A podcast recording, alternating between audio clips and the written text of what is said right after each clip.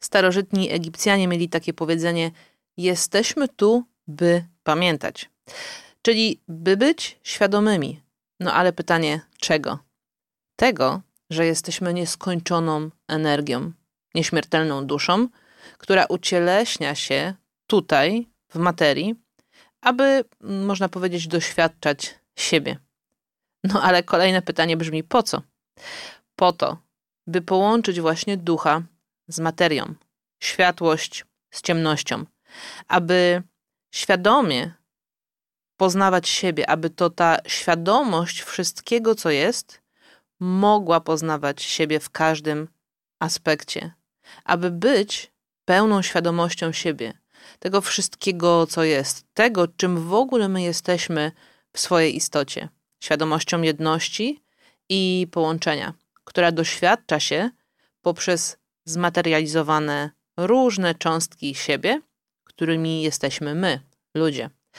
Starożytni Egipcjanie w tym swoim wymiarze czasu mieli bardzo rozwinięty proces, który przygotowywał adeptów na kapłanów. I myślę, że dzisiaj śmiało można by ich było nazywać mistykami. Przygotowywał ich do tego, by potrafili udźwignąć prawdę o swojej mocy i umieli z niej korzystać dla dobra swojego i ludzkości, by też przewodzili innym w ich rozwoju duchowym. I powiem Ci, że mnie osobiście bardzo kręci ten temat, bo w przesłaniach i w historii starożytnego Egiptu widzę bardzo dużo cennej wiedzy rozwojowej dla siebie. Egipcjanie w tak zwanych czasach starożytnych byli o wiele bardziej zaawansowani i rozwinięci niż my dziś. Nie chodzi mi tylko o matematykę, architekturę czy medycynę, ale o rozwój ich świadomości i połączenia ze źródłem. I tym właśnie chcę podzielić się z Tobą dzisiaj w podcaście tajemnicami starożytnych Egipcjan, które także współcześnie mogą pomóc Ci w poszerzaniu świadomości i dotarciu do swojej mocy. Zanim jednak zacznę, przypomnę tylko, że ja nazywam się Sylwia Sikorska i razem z Honoratą Lubiszewską uczymy ludzkim językiem o rozwoju duchowym, pomagając Ci poszerzyć świadomość i poznawać lepiej potencjał i możliwości, jakie leżą w samym centrum Twojego istnienia. Starożytni Egipcjanie Mieli na poszerzanie świadomości bardzo wiele sposobów, dzięki którym też łączyli się ze swoimi niezwykłymi zdolnościami. Tworzyli niesamowitą technologię, której my współcześnie nadal nawet nie liznęliśmy, co pozwalało im na przykład nie tylko na budowanie piramid, ale także potrafili chociażby widzieć ludzkie ciało w środku. I dokładnie odzwierciedlali to na przykład w swoich budowlach, takich jak świątynia w Luksorze, czy też w różnych symbolach, jak chociażby oko Horusa, który jest pełnym obrazem tego, jak zbudowany jest nasz mózg i jak możemy zarządzać naszą energią. I tych symboli jest pozostawionych bardzo wiele. Starożytni Egipcjanie byli mistrzami w byciu tym, co chcieli ucieleśniać i robili to bezwysiłkowo. I a propos ucieleśniania bezwysiłkowo i byciu tym jestem, którego chcesz doświadczać, to zapraszam Cię na praktyczny warsztat ucieleśniania założeń, w którym praktykujemy metody materializacji pragnień. Podczas tych warsztatów dowiesz się, co zrobić, aby spełnić wszystkie swoje najśmielsze założenia i wizje. Jak sięgnąć po ten boski potencjał Twojego serca, dzięki któremu po prostu wiesz, że zasługujesz tylko na najlepsze i działasz z przestrzeni swojego serca, bez względu na zewnętrzne okoliczności. Szczegóły tego warsztatu i o tym warsztacie znajdziesz gdzieś w linku pod tym nagraniem. Wróćmy teraz do starożytnych Egipcjan i ich przekazów, które dzisiaj mogą pomóc każdemu z nas sięgać po swój największy potencjał.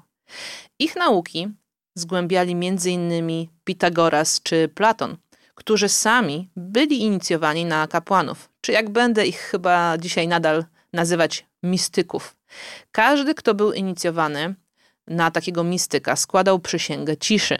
No ale nauki Egipcjan były i są nadal tak cenne, że zostały jednak przekazane dalej, między innymi przez samego Platona.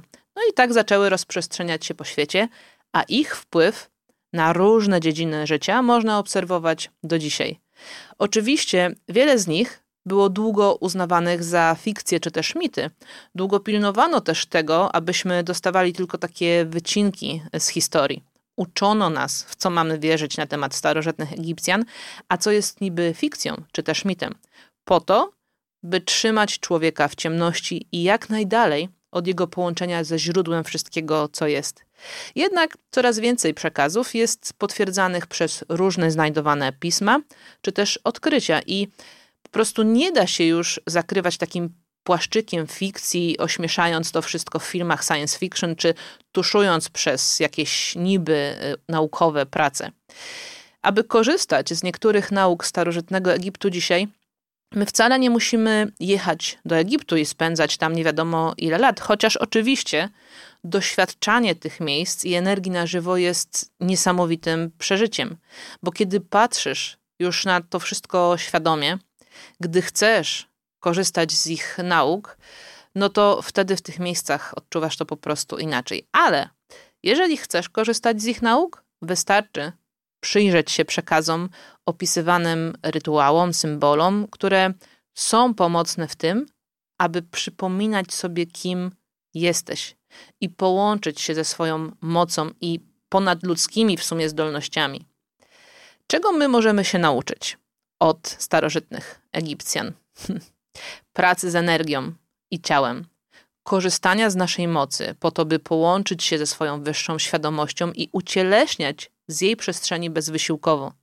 Tego, że wcielamy się w materię po coś, aby zrobić coś konkretnego, czyli doświadczać fizyczności, ale też wznieść się poprzez nią dalej, aby obudzić materię, aby przejść przez proces aktywacji i oczyszczania, by stać się najpotężniejszym potencjałem, który przejdzie do kolejnego poziomu czy też głębokości świadomości. Zacznijmy więc od technik pracy z ciałem, których celem było i jest przywrócenie zdrowego przepływu energii, by nasze ciało i umysł nie blokowały nam dostępu do informacji ze źródła. Adepci namistyków stosowali te techniki przez cały okres przygotowujący ich do inicjacji oraz po, tak by być gotowymi na pełną wiedzę i przekaz i działanie ze wszystkim, co otrzymywali. A ich zadaniem było między innymi przekazywanie tego, co przez nich przepływało, kolejnym jednostkom, tak by wspierać je w rozwoju duchowym. Po pierwsze, ci adepci codziennie rano wykonywali ćwiczenia, które zawierały takie elementy jak rozciąganie, opukiwanie, otwieranie ciała poprzez oddech, dzięki czemu energia mogła przez to ciało przepływać swobodnie. Polegało to na rozciąganiu mięśni i wsparciu przepływania płynu limfatycznego przez stawy, aby działały one sprawnie. A płyn limfatyczny poruszany jest poprzez spięcia i relaksację mięśni. To także uruchamia wymianę sód-potas pomiędzy mięśniami, dzięki czemu ma się więcej energii podczas dnia. Drugim sposobem na poruszanie limfy w ciele był głęboki oddech, taki energetyczny, wiesz, przez tak? Taki działający trochę można powiedzieć jak y, pompa. I podczas ćwiczeń oni właśnie oddychali w taki sposób, aby jeszcze lepiej poruszać tę limfę. Przy tym y, dzięki takiemu zestawowi ćwiczeń pobudzali także system nerwowy i dzięki temu energia przepływała przez ciało jeszcze bardziej swobodnie. Aby wszelkie informacje y, zawarte w energii, która przepływała przez ciało, mogły dotrzeć tam, gdzie miały dotrzeć. Jesteśmy przecież istotami energetycznymi i Egipcjanie bardzo dobrze o tym wiedzieli. Te ćwiczenia pobudzają także otwarcie układu hormonalnego, dzięki czemu wspierają pracę szyszynki, która wydziela odpowiednie hormony. Po co? No o tym mówiłam w odcinku poświęconym otwarciu trzeciego oka. Ale także wzmacniają pracę tarczycy, która wspiera metabolizm ciała. Wspierają także system immunologiczny ciała. I jest to również połączone ze zdrowym funkcjonowaniem naszych czakr. Oczywiście my dzisiaj nie wiemy, jak dokładnie wyglądała taka sekwencja ćwiczeń, ale wystarczy, że wiemy, jakie cele one spełniały i miały spełniać, aby z obecnie dostępnych technik wybrać sobie takie, które nam w tym pomagają. Czyli technikę na rozciąganie, na poruszanie wszystkimi stawami po kolei, na oddech i otwieranie ciała, na spięcia i relaksację mięśni, na poruszanie limfy itd., tak itd., tak, tak? I możemy sobie ułożyć swoją sekwencję ćwiczeń porannych, która będzie nam w tym pomagać.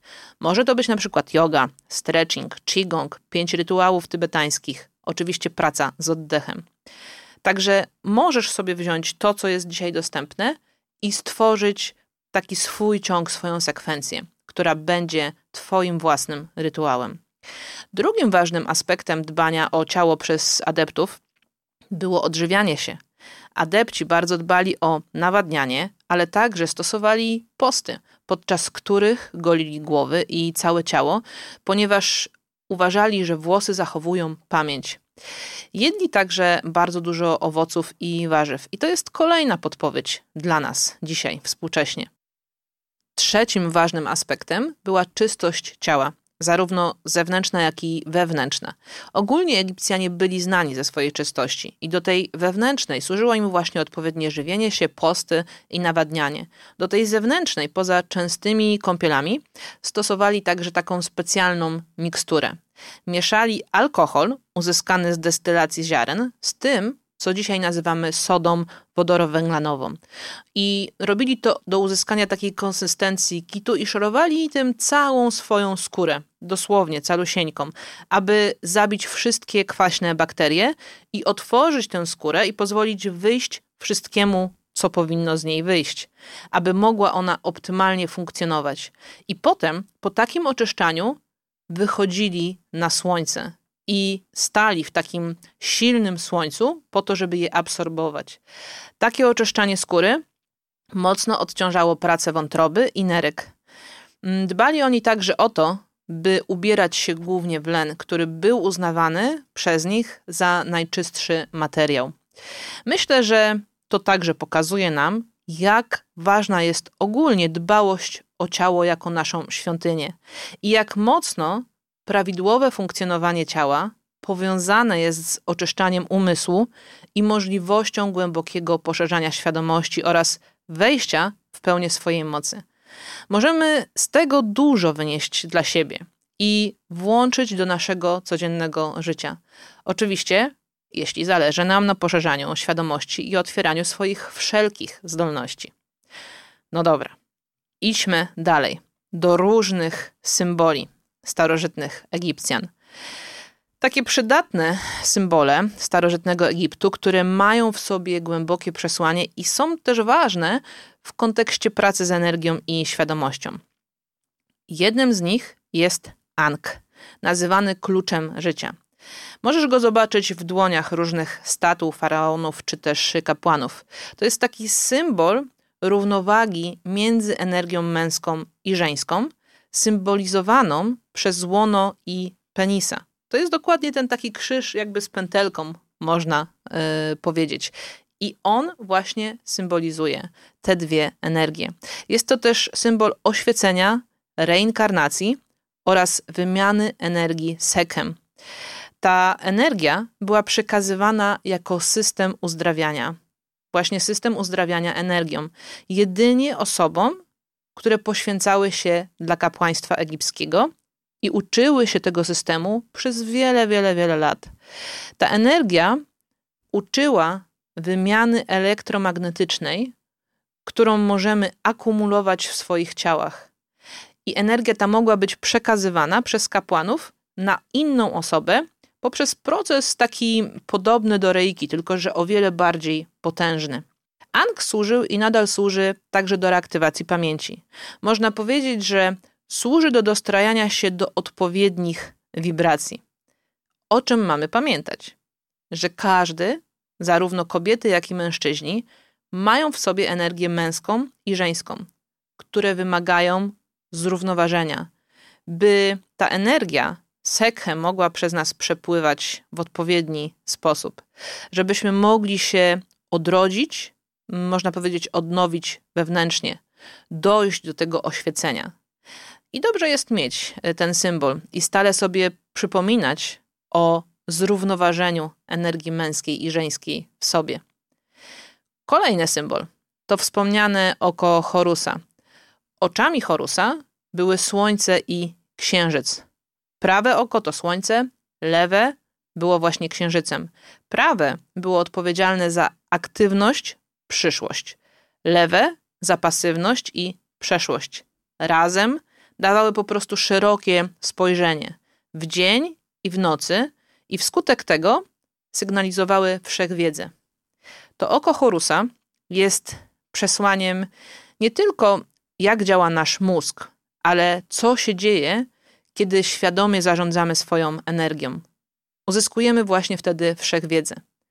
Oko Horusa w pełnej takiej swojej rycinie, którą za chwilkę Wam pokażemy, ma reprezentację korony południa i północy, czyli węża w koronie południa, reprezentującego energię seksualną i twórczą, która kiedy świadomie skierujemy ją przez wszystkie czakry w górę naszego kręgosłupa, w górę tak zwanej drabiny, trafi tam, gdzie jest korona północy.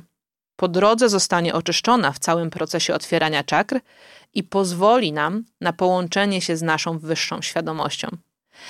E, aby doznać oczywiście oświecenia.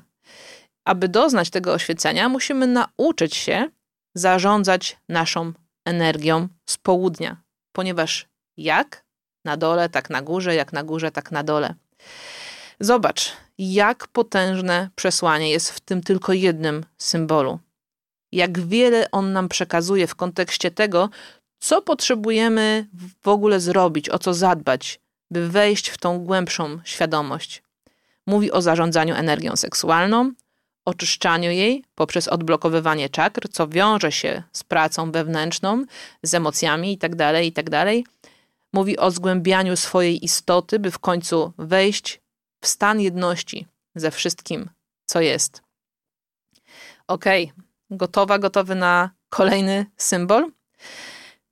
Kiedy mm, przyjrzysz się statuom w starożytnym Egipcie, to każda taka statua kapłana, czy faraona, czy też innej ważnej postaci stoi sobie i trzyma w rękach dwa złote krążki. Ja mam tutaj takie akurat kamienne, ale trzyma tego typu dwa złote krążki i stoi z lewą nogą do przodu i z prawą do tyłu. I gdy oni wykonywali tę pozę, stali także na czarnym granicie, który ma w sobie bardzo dużo kryształów i bardzo dobrze przewodzi energię. Można powiedzieć, że odżywia ciało ludzkie. Przy okazji, no to oni wtedy wiedzieli, że kamienie mają różne wibracje i odpowiadają za różne działania, jak na przykład oczyszczanie czy wzmacnianie.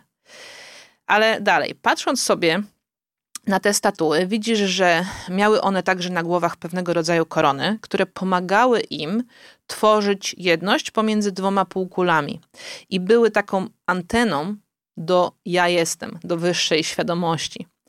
Ta pozycja musi mieć bardzo duże znaczenie, skoro cała świątynia w Luksorze odwzorowuje w precyzyjny, matematyczny sposób dokładnie człowieka stojącego właśnie w takiej postawie. No i teraz, stojąc w ten sposób, oddychając do tego jeszcze w odpowiedni sposób i wydobywając różnego typu tony, aktywowali oni po kolei 12 par nerwów czaszkowych. Prawdopodobnie dla każdego nerwu była trochę inna y, postawa i inny ton, czyli trochę inny rytuał. Ale wyobraź sobie, że oni wtedy dzięki temu aktywowali te 12 nerwów.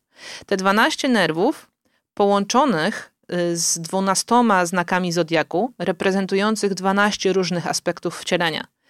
Te nerwy, co też potwierdza współczesna medycyna, są powiązane z, ze wzrokiem, z węchem, ze smakiem, dotykiem, słuchem, czyli naszymi zmysłami. Energia przemieszcza się od nerwu do nerwu co dwie godziny, powodując, że każdy z tych nerwów uzdrawia się sam, ale także wpływa na uzdrawianie różnych połączonych z nimi organów. Generalnie można powiedzieć, że wpływa na regenerację ciała i długość życia człowieka. Te dwa złote krążki oraz uziemienie, w ich przypadku na granicie, pomagało także w tym, aby energia męska, czyli prawa strona ciała i mózgu oraz energia żeńska, czyli lewa strona, przepływały przez ciało w sposób zrównoważony. Prawa strona jest powiązana ze Słońcem i z energią elektryczną, lewa z Księżycem i energią magnetyczną. Jesteśmy istotami elektromagnetycznymi. Podczas tego rytuału tworzone także było przez takiego adepta jego pole elektromagnetyczne. A znowu to pomagało im nie tylko uzdrawiać siebie, ale też przeskakiwać na kolejne etapy świadomości oraz służyć innym osobom w różny sposób, na przykład uzdrawiając ich. Egipcjanie bardzo dobrze to wiedzieli. I wiedzieli, że ten przepływ energii w ciele i przez nie mm, był dla tych, którzy wchodzili w rolę mistyków, bardzo ważny. Tak ważny, że same świątynie w Egipcie, czyli też piramidy, były budowane w określonych punktach zgodnie z układem gwiazdozbioru oraz tak, aby w odpowiednich porach wpływało w nie właściwe światło i dostarczało do nich energię. Ta energia za pomocą technologii rozchodziła się po całej budowli. Oczywiście ładowała też ten granit, na którym stawali adepci podczas ceremonii. No i wpływała w nich i potem robiła już swoje. Poza podstawowymi zmysłami, o których mówiłam y, w nawiązaniu tutaj do tych 12 nerwów, mamy także zmysł intuicji, wyobraźni czy telepatii, które można właśnie było w ten sposób aktywować. I my też możemy je poprzez tę postawę, którą znamy, narzędzia, różne tony, czyli skopiowanie w sumie tego, czego uczyli Egipcjanie, pomóc sobie otworzyć mm, taki portal, można powiedzieć, do tej wyższej świadomości, aby połączyć się z wyższą świadomością, świadomością wszystkiego w zasadzie, co jest. No i zobacz, teraz, kiedy mm, przyjmiesz taką postawę z lewą nogą do przodu, trzymając y, dwa krążki, nie muszą one być ze złota, mogą być z kamienia, możesz je zamówić na Amazonie. Nie musisz też stać na czarnym granicie. Możesz sobie po prostu stanąć na bosaka na ziemi. Kiedy w takiej postawie oddychając głęboko staniesz pomiędzy 11 a pierwszą po południu, wtedy wzmocnisz swoje serce i powiązany z nim zmysł wzroku. I nie chodzi tylko o ten wzrok fizyczny. Zaczniesz po prostu widzieć ponad to, co widzialne. Zaczynasz widzieć prawdę ponad to, co nam się wmawia, że jest prawdą.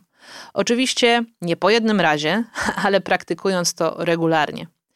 I tutaj, aby wzmacniać te nerwy, a przy okazji zmysły, ale też organy, które są połączone z nerwami czaszkowymi, możesz obecnie posłużyć się zegarem dobowym medycyny chińskiej. Muszę tu jeszcze wspomnieć o jednej bardzo ważnej rzeczy. Egipcjanie byli świadomi tego, jak duże znaczenie w otwieraniu świadomości mają dźwięki. Wspomniałam już o tym, że stając w postawie lewą nogą do przodu, trzymając te krążki, oni także wydobywali z siebie różne tony. No i my nie wiemy dzisiaj dokładnie, jakie to były tony, ale na pewno były to tony podnoszące wibracje, które wpływały na uzdrowianie ciała, regenerację organów i podnoszenie świadomości. Zresztą nawet dzisiaj, kiedy staniesz sobie w świątyni w Luksorze i wydobędziesz z siebie jakikolwiek dźwięk, to on wytwarza tam specyficzne wibracje. Ta świątynia była stworzona tak, by te wibracje się tam potęgowały. W jednej z odnalezionych świątyń, w takiej tajemniczej komnacie, odnaleziono taką misę. Wielką misę pokrytą lapis lazuli, która służyła do wydobywania specyficznego tonu.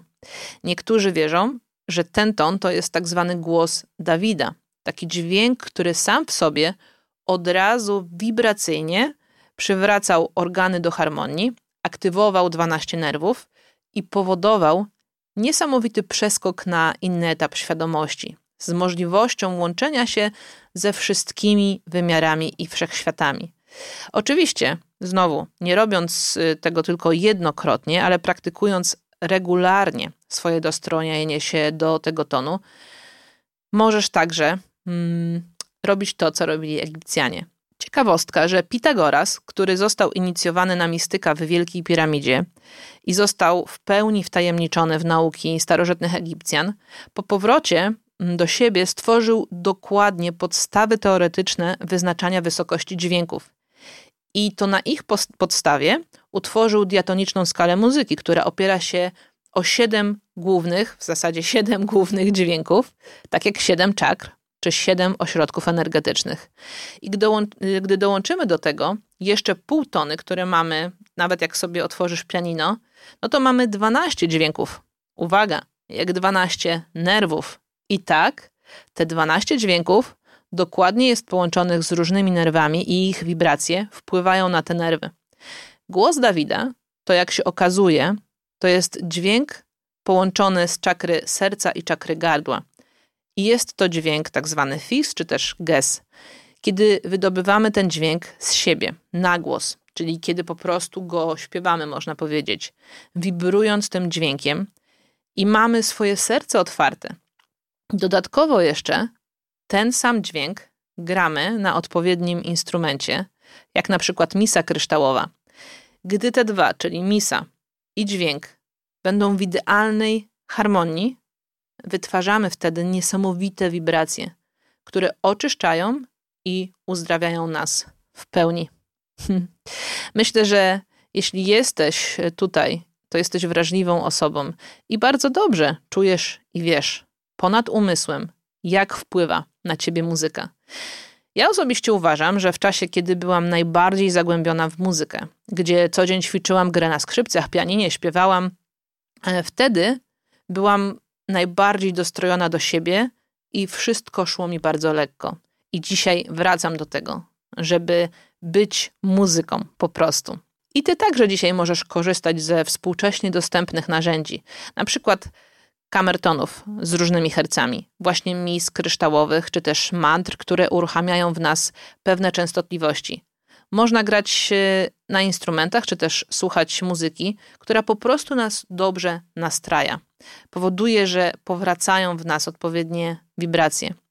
Praktykując te różne rytuały, używając różnych symboli, możesz zacząć rozumieć naturę, jej wibracje, widzieć światło, widzieć energię, widzieć dźwięki, słyszeć obrazy, tak, dokładnie. Budujesz relacje z naturą, posługując się językiem natury. Egipcjanie, którzy przechodzili proces prowadzący ich do kapłaństwa, wiedzieli, jak porozumiewać się ze wszystkimi istotami, roślinami, całą naturą.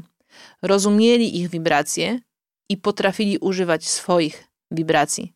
Potrafili zarządzać swoją wewnętrzną energią oraz kumulować energię z natury, czerpiąc z niej mądrość.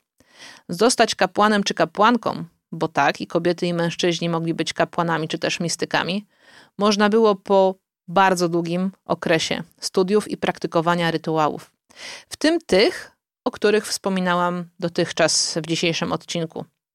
Trenowali także swój umysł, chociażby poprzez relacje z innymi ludźmi czy uprawianie różnych pasji. I to pozwalało im osiągać odpowiedni poziom duchowy, czy też świadomości, no i dostąpić w końcu tej pełnej inicjacji, rozumianej jako pełne wtajemniczenie. Sama inicjacja odbywała się w Wielkiej Piramidzie w Gizie. I w sumie teraz pytanie ciekawe, dlaczego właśnie tam? Może dlatego, że jest ona największym przekaźnikiem energii elektromagnetycznej, co od wielu lat badacze i naukowcy potwierdzają przez kolejne odkrycia. Ten cały proces, przez który przechodzili wtajemniczani w kapłaństwo, doprowadzał ich do przebicia się przez kilka etapów świadomości, do zainicjowania wkodowanych w nas jako ludzi, w nasze DNA informacji. I niektórzy wierzą, że dokładnie do tego służyły piramidy, które w rzeczywistości były świątyniami takich inicjacji, która prowadziła do podniesienia wibracji i świadomości, do przejścia z ziemi, która jest poniżej szyi, do nieba przez siedem etapów świadomości, symbolizowanych przez siedem kręgów szyjnych. Wtedy osoby, które przez nią przeszły, mogły być poza czasem i przestrzenią, łączyć się ze wszystkimi swoimi wcieleniami czy też wariantami wcieleń.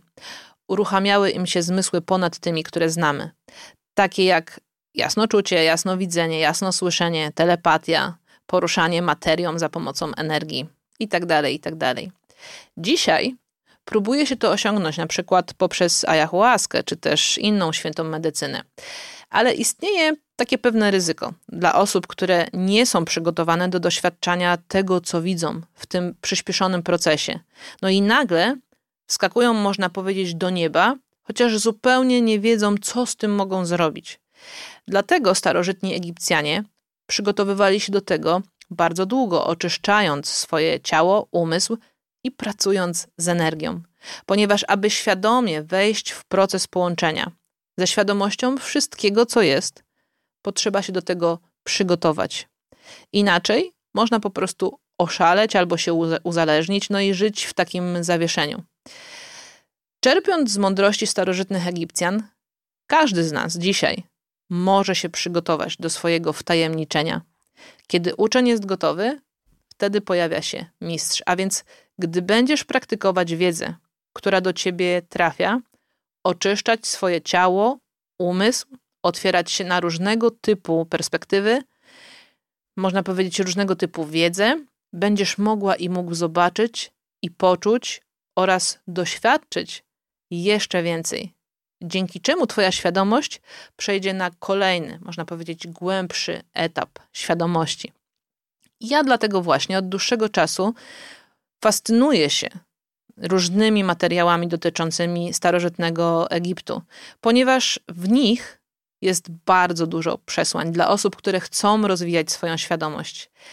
I naprawdę mam nadzieję, że opowiadając Ci dzisiaj to wszystko, zachęciłam Cię do tego, aby pochylić się nad tym, co starożytni Egipcjanie po sobie zostawili i starali się nam przekazać, aby wziąć dla siebie do swojego życia praktyki, rytuały czy też symbole, które mogą Cię wesprzeć na ścieżce poszerzania świadomości. Jak widzisz, ja mam tutaj swoje krążki. Używam ich do tego, żeby przyjmować postawę, o której mówiłam, z lewą nogą do przodu. I jako przypomnienie mam też różne symbole, na przykład chociażby różne symbole trzeciego oka. E, ćwiczę też sobie, tak? Oddycham, e, robię różnego typu ćwiczenia typu qigong czy pięć rytuałów tybetańskich. Używam różnych tonów, które wzmacniają odpowiednie wibracje w ciele. Staram się robić to, co mogę, co jest dla mnie dostępne i co może mnie wspierać w tym procesie zmierzania do oświecenia.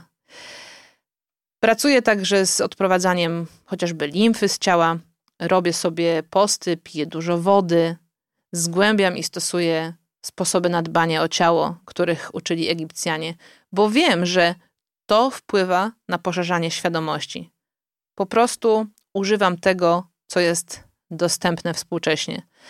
Bo gdy mamy w sobie tę gotowość, otwiera się przed nami jeszcze więcej możliwości poznawania siebie. I zachęcam Cię do tego samego, do wkroczenia na swoją ścieżkę przygotowywania się do inicjacji na mistyka. I nawet jeśli teraz jeszcze nie myślisz o sobie jako mistyku, to ten odcinek i przekaz nie trafiły do ciebie przypadkowo. Może na ten moment potrzebujesz podjąć pierwsze kroki w drodze do poznawania lepiej swojego potencjału i mocy, czego Ci z całego serca życzę. Tymczasem ja dziękuję Ci, że dzisiaj byłaś i byłeś ze mną dzisiaj do końca. No i do usłyszenia w kolejnym odcinku podcastu Wysokie Wibracje.